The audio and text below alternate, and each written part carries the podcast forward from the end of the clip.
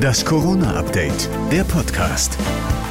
Hallo zusammen, es ist Donnerstag und hier kommt die aktuelle Folge des Corona-Updates, der Podcast. Nachrichtenstand ist 12 Uhr. Ich bin Thorsten Ortmann. Hallo.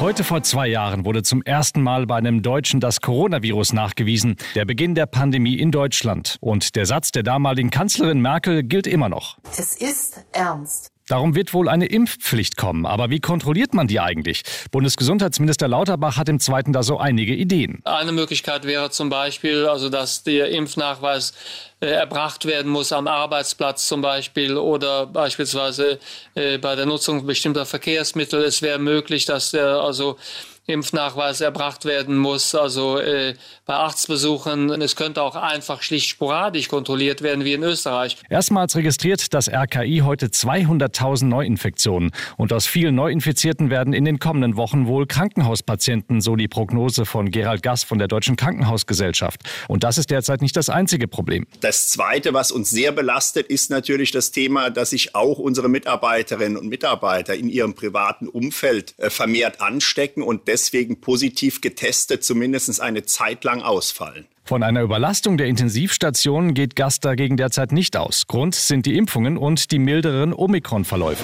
Dank hoher Impfquoten sind Dänemark und Großbritannien schon einen Schritt weiter als wir. Beide Länder lockern. Seit heute gilt in England in den meisten Innenräumen keine Maskenpflicht mehr, nur noch in Londons Bussen und Bahnen. Und auch die ohnehin nur bei Großveranstaltungen und in Clubs eingesetzten Impf- oder Testnachweise müssen nicht mehr kontrolliert werden. Ab kommenden Dienstag lockern auch die Dänen. Masken und Impfnachweise sind dann vielerorts nicht mehr nötig. Clubs öffnen, Großevents sind wieder möglich. Wir sagen auf Wiedersehen zu den Restriktionen, so Regierungschefin Frederiksen. Die Pandemie ist zwar noch da, aber nach allem, was wir wissen, haben wir die kritische Phase überstanden.